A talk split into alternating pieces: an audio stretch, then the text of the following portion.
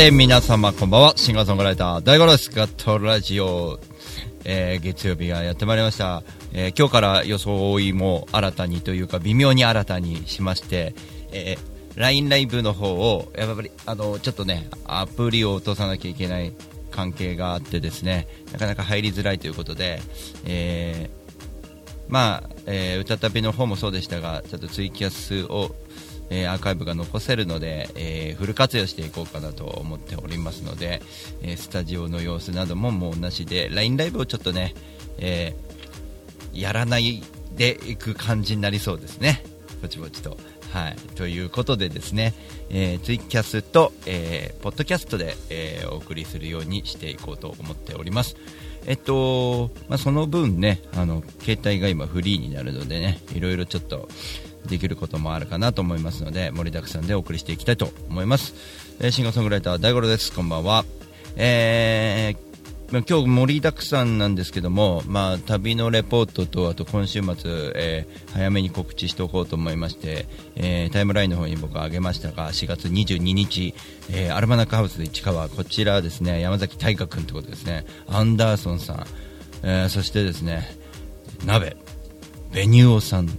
すごい個性派の中に大五郎が混ざるということは大五郎普通じゃんみたいになりますね。これちょっと変わった曲僕市川でやろうかなと思ってます。ちょっと個性派すぎるでしょ。で鍋ベニューオさんとはですね、えーまあこの間もねオープンマイクでね実は三鷹で、えー縁側ティータイムさんとかねねナホさんとかと一緒にですねやってきた三鷹のオープンマイクでですねあのお会いしてまして、えー実は市川一緒なんですよっていう話もしてましたが、えー翌日の4月23日日曜日の宿河原ポトスでも一緒になります、えーなのでレンチャン紅魚さんレンチャンの大五郎紅魚さんファンの方はぜひ2日間ねアルマナックハウス市川そして、えー宿河原フォトスというところで、えー来ていただければなと思います。そしてですね、えー4月22日は、えー昼間にですねタカさんのイベントが横浜でありますのでねこちらの方もですね、えー後にちょっとお話しさせていただこうかと思います。ちょっとですね、えーイベント的にはですねタカさん色がなんかちょっと大五郎王子とか書かれておりましたのでねちょっとえっていう感じなんですけど、までもあのちょっと歌いに来てよってありがたいことにね言っていただけたんで、あのちょっと仕事終わり次第でって大至急でってことで、えー行くようにしようかなと思っております。えーツイートキャスティングのタイムラインを読んでいこうと思います。ひまわりさんこんばんは、えーいつもありがとうございます。えータイムラインの方は、えーツイートキャスティングのタイムラインの方は、えーツイキャスアカウントそしてツイッターアカウントミクシーアカウントフェイスブックアカウントなどでログインしていただくと、えーコメントが打てるようになっておりますので生放送の方はぜひコメントを打っていただければと思いますそして、えーポッドキャストの方は火曜日に、えー後日アップしておりますので、えーそちらの方で、えー聞いていただいている方はですね、えーぜひメールなどで大五郎にコメントいただけるとありがたいなと思います。あのツイッターとかなんかあらゆるメールの方法でも構いませんけどもですねえーメアドの方を言っておきましょう。普通のメールのメアドを言っておきましょう。G メールですけれども、えー、第5ロック0156アットマーク Gmail.com 第5ロック0156アットマーク Gmail.com、えー、DAIGOR G 第5ロック GOR OCK0156 ですね。えー一つ一つ言うとちょっとややこしいですけども、えーよろしくお願いいたします。というわけで、えー本日も盛りだくさんでお送りしていきますので最後まで1時間聞きいただけると嬉しいです。えーえーっと日付を言っておきましょう。2017年4月17日月曜日でございます、えー先週ですね。先週はですね僕あのえー、っとですねこっちスケジュールが今携帯で見れるようになったね。えっと、まずですね、あの火曜日にですね、あの豪徳寺のオープンマイクにで、あの角さんのところに行ってきました。で、素敵なお店でですね、豪徳寺、大森から行くとね、バスで行った方がいいいい感じで、えっと、僕は仕事終わってですね、結構早く終わったんですね。あの実は今日ね、あの今この水面下でですね、えー、パパッチさんとこ行って茅ヶ崎行ってオープンマイク参加しようと思ってたんですけども、あの、残念ながらですね僕の仕事がギリということで行けなかったので、えー、今、森下の方からお送りしておりますが、えー、そんなこともなくこの11日の火曜日はですね行けたのでで行ったらまだ早いよという感じだったんですけどもバスに乗ってですね、え路面電車ですね、えあとあれ何線になるのかな？三軒茶屋から世田谷線か、えー、世田谷線ですね。東急世田谷線、えー、路面電車に乗ってですね。えっと豪徳寺なんですけどあそこ面白いんですね。豪徳寺と同じ、え、位置にあるんですけども、えー、駅名があれなんだっけな。ちょっと待ってね。豪徳寺。豪徳寺。豪徳寺の、えー、駅名がですねあの同じ位置にあって山下か。えー、世田谷線では山下駅になるんですよ。で小田急線では豪徳寺になるんですね。で歩いてすぐなんですけどもね。これが面白い。非常に僕はちょっと知らなかった土地でもあるので面白いなと思って。で豪徳寺側ですけどもね、まあ、僕は山下めがけて行ったんですけど豪徳寺にある、えー、お店角さんのお店で、えー、ちょっとですね熱いトークと、え何曲かやってまいりました。えー、そして、まあ、オープンマイクその翌々日13日ですけども縁側ティータイムさんがですね、えー、の、えー、でクロちゃんですよね、えー、あのナホさんクロちゃんことナホさんの、え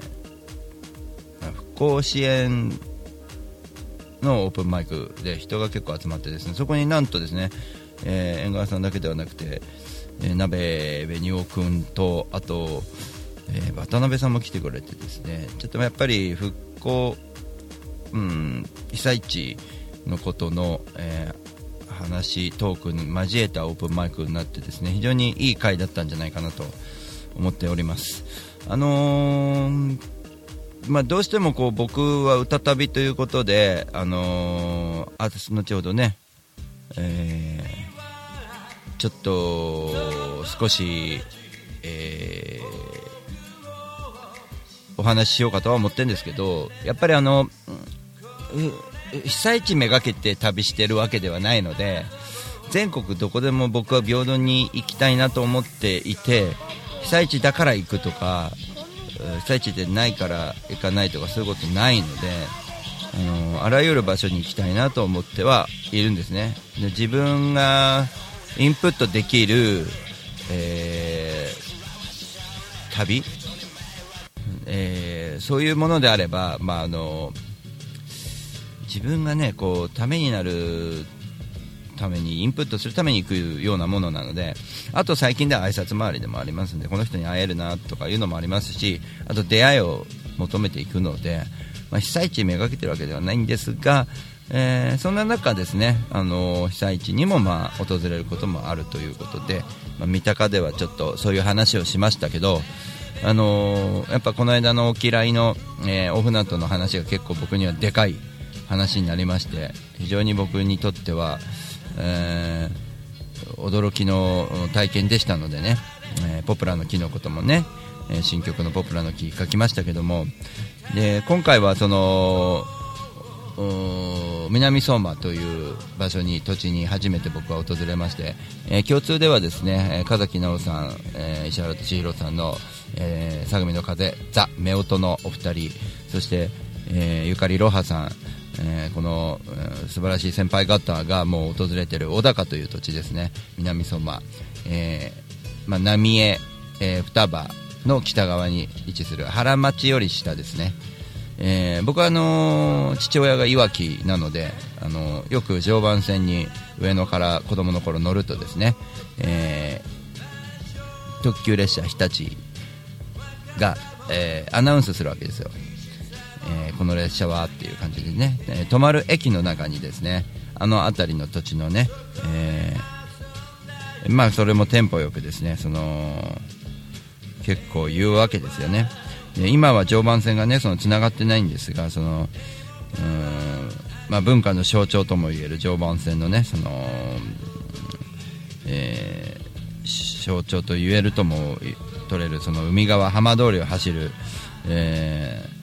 電車でですね、えー非常に、えー名前だけは僕は子供からが聞いてるわけですよ、えー今のいわき駅ですけどいわきより先、えー平っていう名前でしたね。いわきの駅は昔は。僕の子供の頃は。でじいちゃんに会いに行くのに電車に乗るわけですよ、まあ、当時から僕は子供の頃から鈍行がに乗せられて親に乗せられておりましたが、まあ、最初は心配だというところで、えー特急乗るとやっぱ子供の頃はウキウキなわけですよね、えーこの電車はということで水戸日立日立多賀高萩泉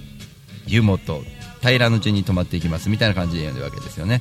えー平の先仙台まで参ります。前4両は参ります。っていう感じのあれですね、えー平より先だと四つ倉広野、えー双葉違うね富岡双葉浪江えー相馬原町みたいなそんな感じの泊まり方だったと思うんですけどそういう風に言ってで仙台まで参りますね。岩沼も泊まったかな。そういう感じのことをちょっとまあ言ってたわけですよね。あの子供の頃から聞いてる土地相馬、えー小高あたりはですね非常に僕は馴染み深いわけですけども初めて訪れるということであのまあその辺のね音をちょっと取って後で聞いてもらって番外編でちょっとポッドキャストにあげようかなとは思ってるんですけどもえーまあ、そんな話に三鷹でもなってねあの復興支援ということがあの僕は意外とそのああいうところでちょっと考えるといろんなミュージシャンがあの被災地に訪れてるんですけど僕の場合はその最大の強みといったら父親がいわきにいることとあと、うん、さりげなく復興になっちゃってるところかなと思うんですよね。復興支援と思ってないんですね。僕は自分がまずミュージシャンとして支援してもらわないといけない状況なのであの自分が余った状態、うん、自分が助けられることっていうのはその少ないと考えてますんでなので僕が行って会って話を聞くということしかできないので何かをこう届けるとか、まあ、歌を届けることはできますけどそういうことしかできないので、あの最低限のそういうところを目指してる。で僕のこれはもう考え方なんうんと僕の美学でもあるんですけどあの大好きなんですよ浜浜通りは実は。だけどあのそこだけじゃないよねって原発近いからといってそこだけじゃないよねっていう風にしたいんですよ僕の中では。あのななんかこういわき湯本すんげえあのテンション上がるんですよ僕は。父親のね。あの炭鉱の時代の。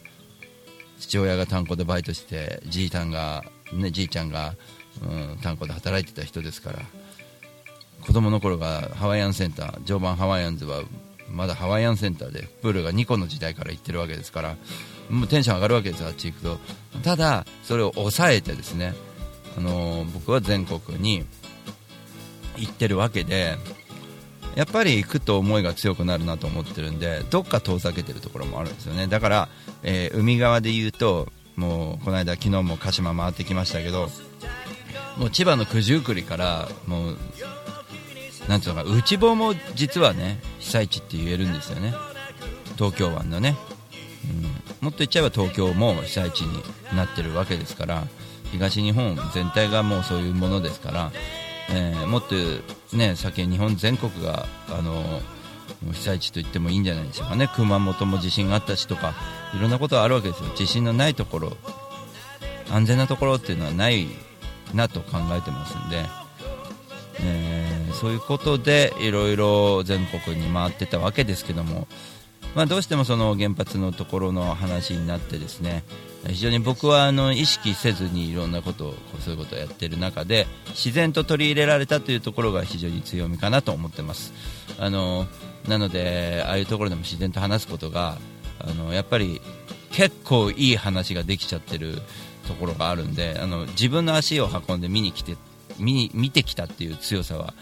すごいなと思うんですよね。行動する人たちはやっぱ違いますよ言ってることが。なので僕はちょっと言えないなって今まで思ってたんですけど僕も言えるようになったぐらい行動してきたんだなっていうところはあったんで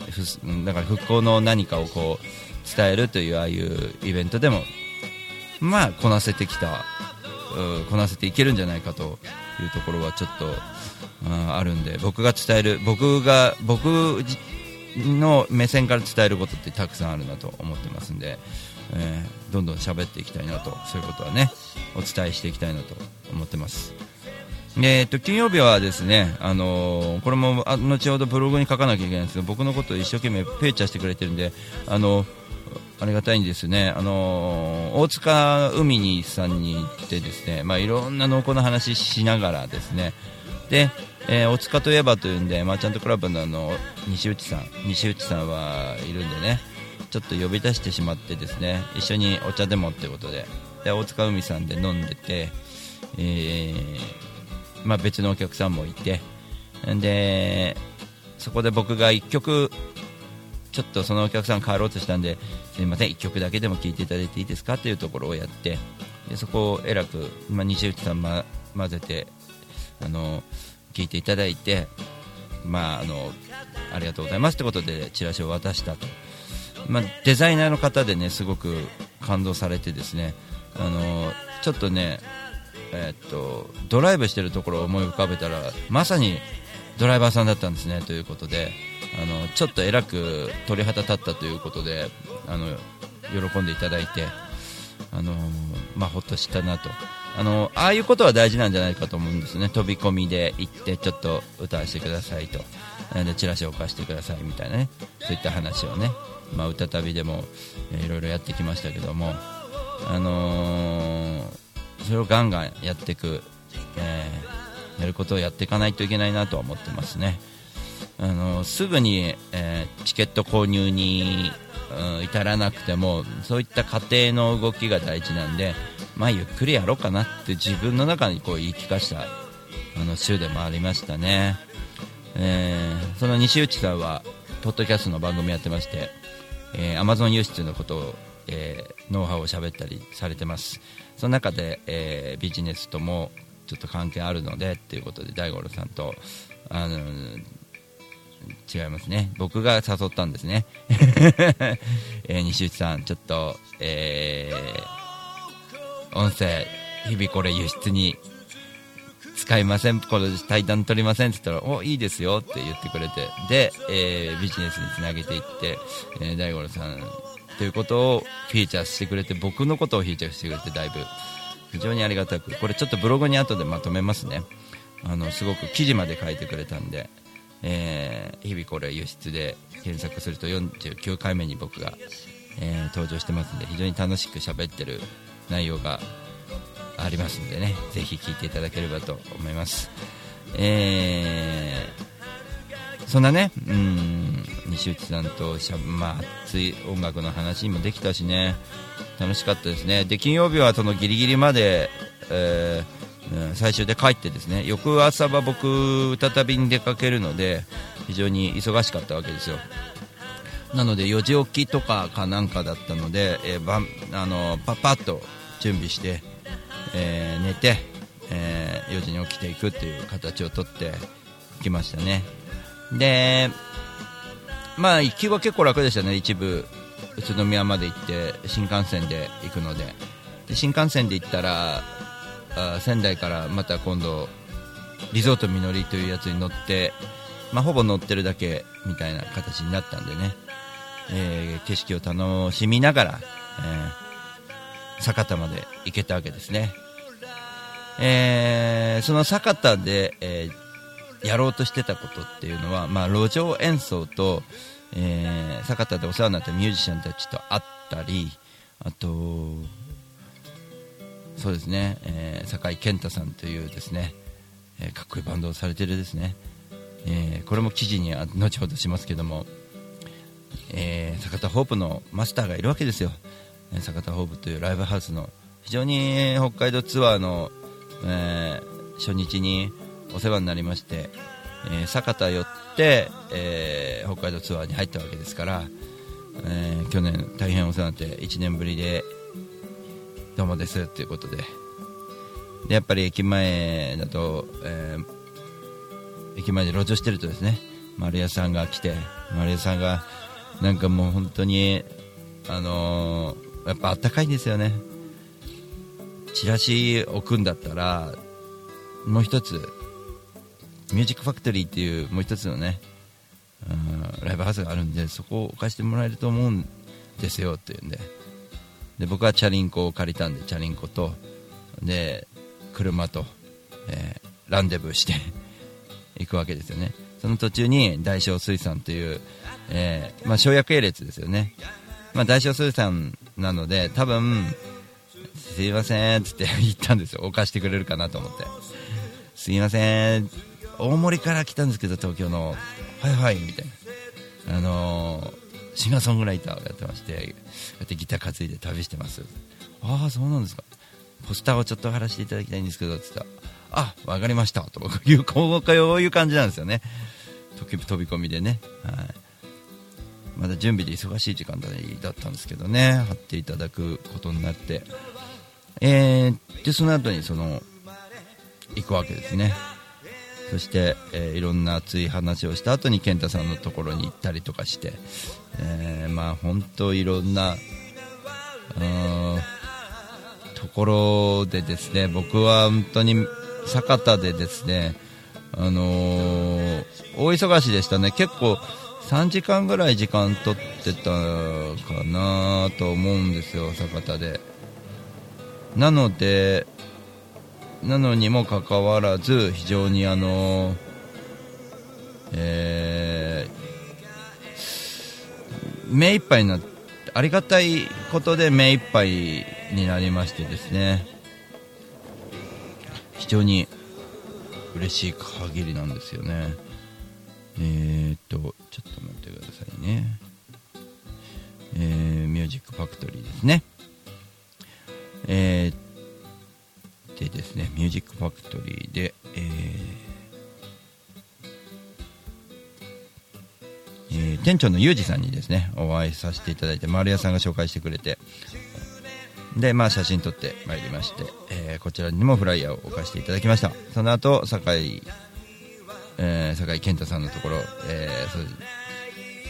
ホープですね、坂田ホープ、マスターのところに行ってですね、まあ、いろんな話をして、まあ、かっこいい人なんですけど、いい感じに山形なまりが出てて、結構いいんですよ。で、あのー、まだリハ中だとはいえ、リハ中でね、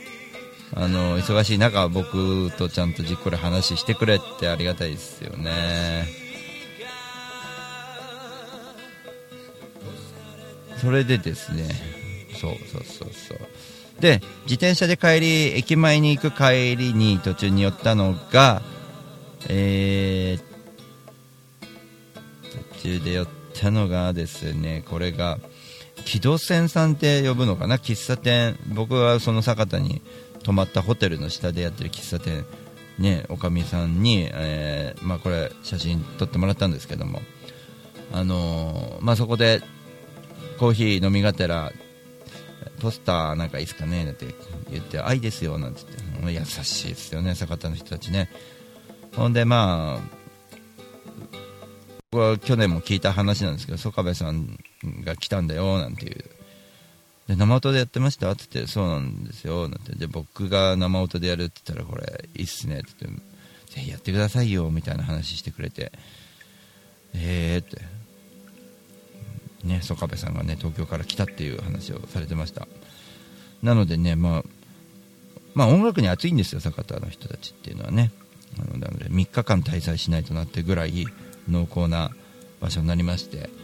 で酒田で、えー、またちょっとですね、えーお会いできなかったけども検討してくれたミュージシャンの人たちもいて非常にありがたく思いました。お土産までいただいた人もいまして。なんかねちょっとゆっくりしていきたいなと思いながら酒田から仙台にこうまた夜の電車に乗って戻るわけですよ。で10時到着でチョップオンズ行ったらですねまあ残念ながら閉まっておりましたがまああのツイキャスでえ放送した通りえー路上演奏をやったわけですよねだからまああのいろんな出会いがありまして、えーそして知人のですね、えー三浦さんにもたまたま「あれ？大五郎じゃねえの?」っていう話になって「大五郎ここに行ったか?」みたいな ここにいたかというかまさかなと思ったけどつって酒田の方行ってるからこっちいると思わなかったよ。みたいな、まあ、そこまではチェックしていただいてたみたいでですね。でそういうのでちょっと写真撮ってきましたけども。まあいろんな出会いね本当に偶然ですけどもありますよね。でもともと準備してたことですけど翌日は小高に行って先ほどのお話ですね。まああの相模の方でお父さんがよく行ってる小高なんで、えー、床さんにエスコート僕はしていただいて床さんの話をじっくり聞いてこようっていうことで、えー、いろいろとちょっと案内していただきました。でその床さんがいろんなとこ連れて行ってくれるところの音声は、まあ、別口で今度ポッドキャストにあげようかなと思ってますので、えーちょっとその一部を聞いていただこうかなと思います、えーその一部。の音声をじゃあちょっと聞いていただきましょ今日はですね、あのここであのし4月から学校が再開したんですけれども、この小高小学校ここでねお祭りをやるみたいなんですね。ああそっうんそれであのいろいろ今日は人多いと思うんですけど見てくださいこれ人工芝ああそっか前土だったんですか？うんそうですね。それであの全部除染をしてそれで人工芝を、えーあの除染ってどういうことするんですか？除染えー、とこういうあの民家だったらですね、えー、と地表から何センチ全部あの土をあの剥ぎ取って、うんで新しい土を入れ替えるんですね。ああなるほどでそうあのう裏に山があるようなとこだと山側の斜面も、えーうん。同じように、えー土を入れ替えるのとあとあの木があればその枝も下から何何メートルっていうところまで枝は全部伐採しちゃうっていう。あ多分そういうところは今後見えてくると思います。で今日これ最初に行こうとしてるのがですねあ小高、えー小高商業と小高工業が合併した小高産業技術高校。うん。でここはあの ついこの間開校式が行われたんですけどはあ。の校歌がですね、うん。えー作詞が竜理美さんっていうあの芥川賞作家ではい作曲が長渕剛。でこの間ここ長渕剛来てあそうなんですか、うん、だったここお桜が。そうなんですよ。すごい。ここまあな今日は中入れないですけども。ここにその高校生が、うん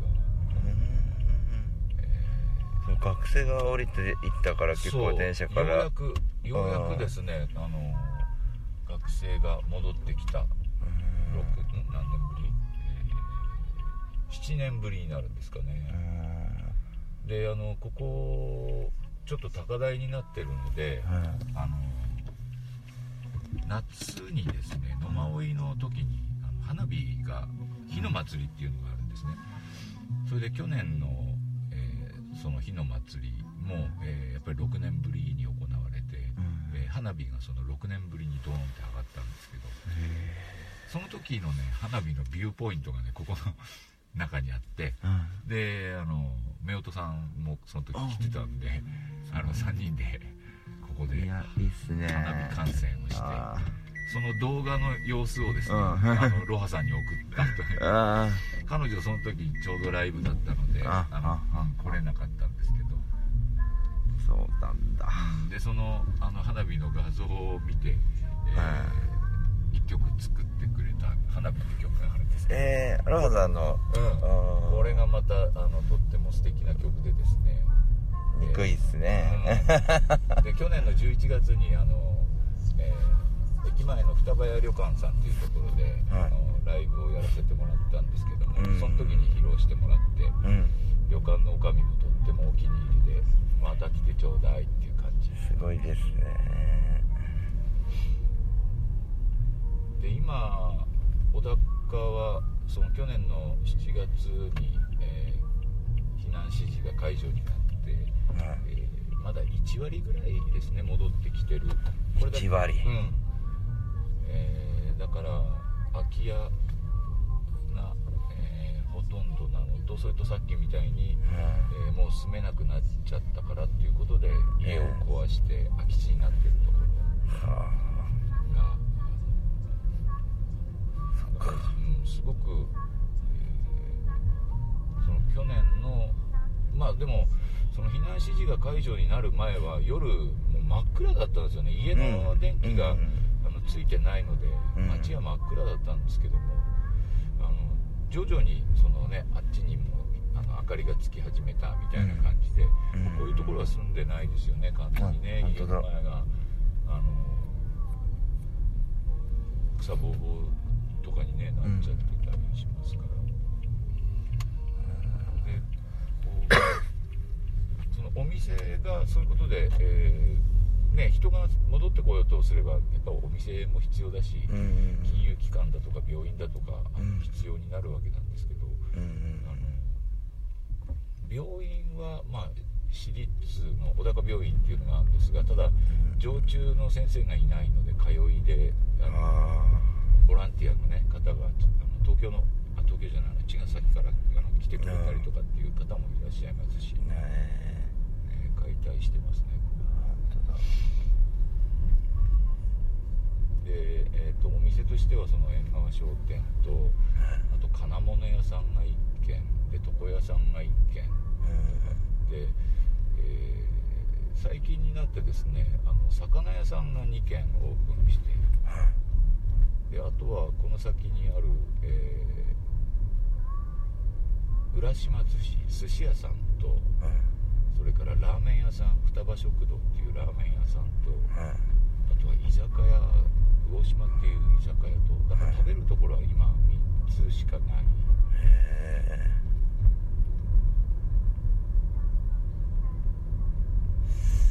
そうここの浦島寿司あの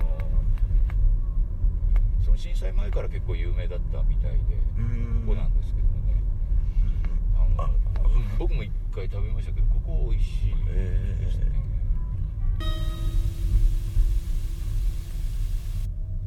ねこういうとこが頑張ってくれると。うんそうなんですよね。あのやっぱりねあの何にもないだったら、うん。お客ね街に戻ってきたって不便極まりないだけですからね、うん「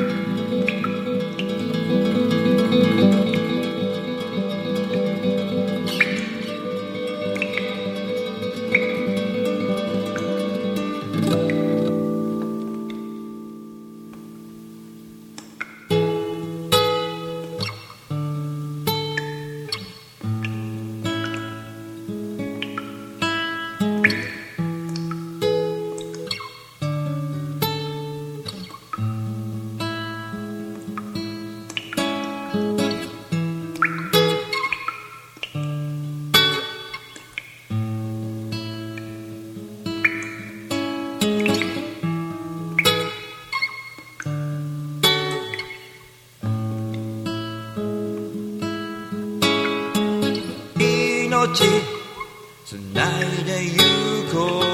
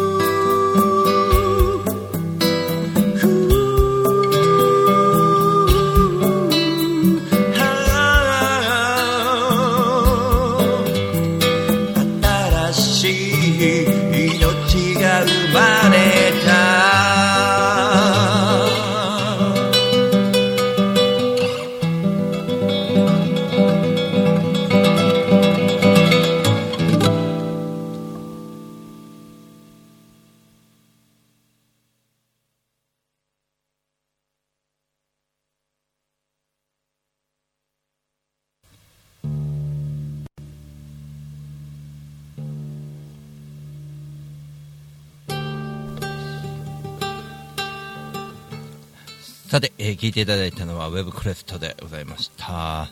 えー、まああの、まあ、トコさんにいろいろとあの後いろんなところに連れていただいただいて、えー、浪江とか、えー双葉とか、まあ、いいろんなねところに行った中でこうちょっとやっぱお伝えしたいなと思ってることがあってすごいやっぱこちょっと言葉をやっぱ失うシーンっていうのがちょっと視点いろんな視点の中からこう生まれてきて、えーどうどれがねあの、うん答えがあるかっていうことでもないわけですよね。なので、えー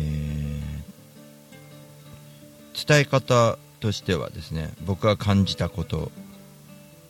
で、えー伝えていくのが一番いいんじゃないかと思うんですね。えー、トコさんも言ってましたけど、まあ、見てもらうことが大事だということでやっぱあのいろんなみんなにもちょっとやっぱ見に行ってほしいなというところがあってあの放射能のことをよく言われる方がいますでまああの言っちゃえば、まあ、トコさんとも話してたんですけど我々はあんま気にしない方なんですよね、えー立ち入り禁止区域とか、えー除染されたこととかあとその作業ね、えー体にどんな害があるかとかえっと、そういうことを、まあ、僕なんかはそういうことを調べるのならば、えーこの目で見ていろんなこと何が危険なのか。もうテロのある時代でもあるので、えっと危険を回避するとかどのこうのあの無謀になんか突っ込んだことはないんですけどそれが果たして本当に危険なのかとかどうなのかなというところをあのやっぱよく見る必要があってあのテレビの前で見たことが真実だと思ってはいけないと思うのでね、えー実際に足を踏み入れられるのであれば踏み入れるべきです。あの勉強は必要ですね。学ぶことは。例えば、え立ち入り禁止そこにとどまってはいけない場所で車止めて降りてっちゃいけないと思うんですよ。とどまっちゃいけないところに、えー入っちゃいけないところに入る。それはダメですね。だけど、えーまあ、通り抜けは禁止じゃないですよ。通り抜けならば大丈夫ですとか、えー基本的なことですけども。そこは入っていい場所入っていけない場所っていう許可が下りてるかどうか。まああのどんだけ汚染されてるかの場所にもよるんであの辺は本当に非常に複雑だなと思ったのが僕が印象を受けたことですね。あの改めてなんですけどもね。僕はあの以前、えー木戸という駅で降り立って、えー誰もいない空き家になった民家人の気配しないところから広野というところまで歩いたことあります、えーそれはあの原発より南側なんですけども今回行ったのは原発より北側になりますね。南相馬だったので小高で降りていろんなことを、えー感じながらあのままこう南下していくわけですよね。所さんが、えー浪江によってこういうものがあるよ。で双葉によってこういうものがあるよっていうところでちょっと3つぐらいショックなことがあったんですけど、え1つは双葉に入った時ですね。もうあの原発が見えるんですね。で学校がありました。でその学校がやっぱり津波かぶったとかで、えー一応その当時のまま、えー残ってる状態で建物があるわけですよ。まあ、うん、廃墟っていうにはまだ周りにも新しすぎるという形でもう仕方なく空いている状態ですよね。被害を受けたそのものを取り壊すかどうかで非常に今揉めてるんだという話で、えー残すべきではないかという人もいるし、えーこれは非常に難しいんですよって話で。で見たらやっぱ悲しいんですね学校ですから。うーん。性があるのかないのかちょっとわからないぐらいのその感じがこう受けられる状況でもあります。であのーその学校からもうちょっと原発の方にあっちの方に行きましょうということで、えー少し車を走らせるとですね、えー地盤がもうそのままずれた地盤って言ったらいいんですかね。ありえないぐらいこう、うん、とアスファルトがずれているわけですよ。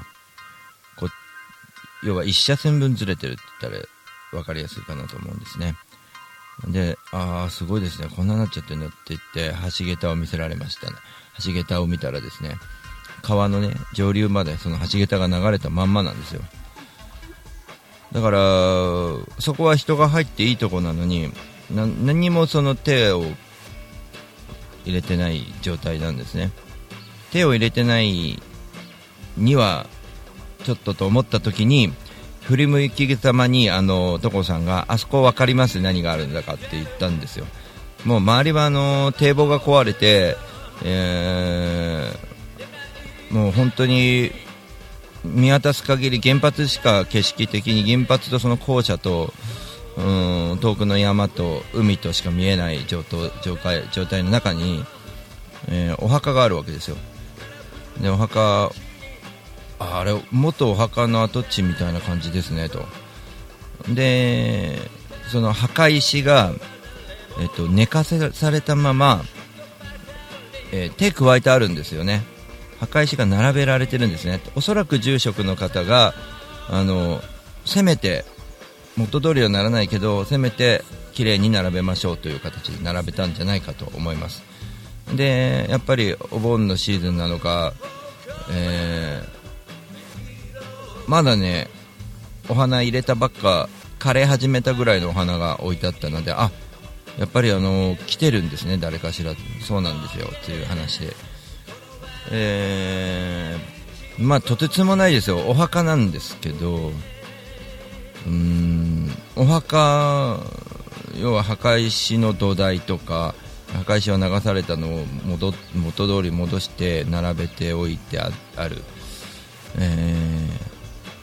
まあ、あのあとはそういう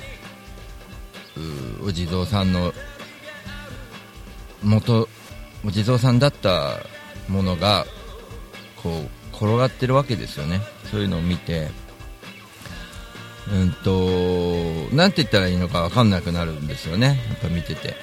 で自分の中でこれどうしたらいいだろうみたいなところになった時にあの所さんと話しててですねやっぱ伝えていくとか見てもらうってことが大事であの映像とか写真僕写真撮れなかったですもんね。すごすぎて。なので映像とか写真で残すということよりもねなんかこうここにでねちょっとすごいトコさんにねすごいボールを投げられたんだと思うんですよ僕。その相模の風ザ・メオトスさんとゆかりろはさんもそこには来たことないんですよ。あんだけ小高でいろいろと活動されてる方で。所さんなぜ僕を連れてってくれたのかっていうのは謎ですけど。まあ僕は自分で勝手に解釈するとこいつならこれを見ても受け取ることができんじゃねえかと思ってくれたのかもしれないですしね。そこは分からないんですけどそういうものを見てきました。A ちゃんこんばんは。そういうとこで僕はちょっと、まあ、ブログの記事にするのも必要だしそういうこうやってガトラジで喋ることができるかなと思ったんですね。何ができるんだろうと。だって偶然ですからね。僕自らそこに見に行くんだって言ったわけじゃないんですよ。導かれるようにして行ったわけですからね。旅の歌旅ですからね企画あの僕のこの企画はね。だから言っちゃえば仙台から帰りがてらあのどうせなら浜通り通ってこようってことで所さんともこの間出会ったしってことで、えー、じゃあ改めて所さんが小高にいる時にお会いできればってことで会ってきたわけですからね。まあ本当にそういう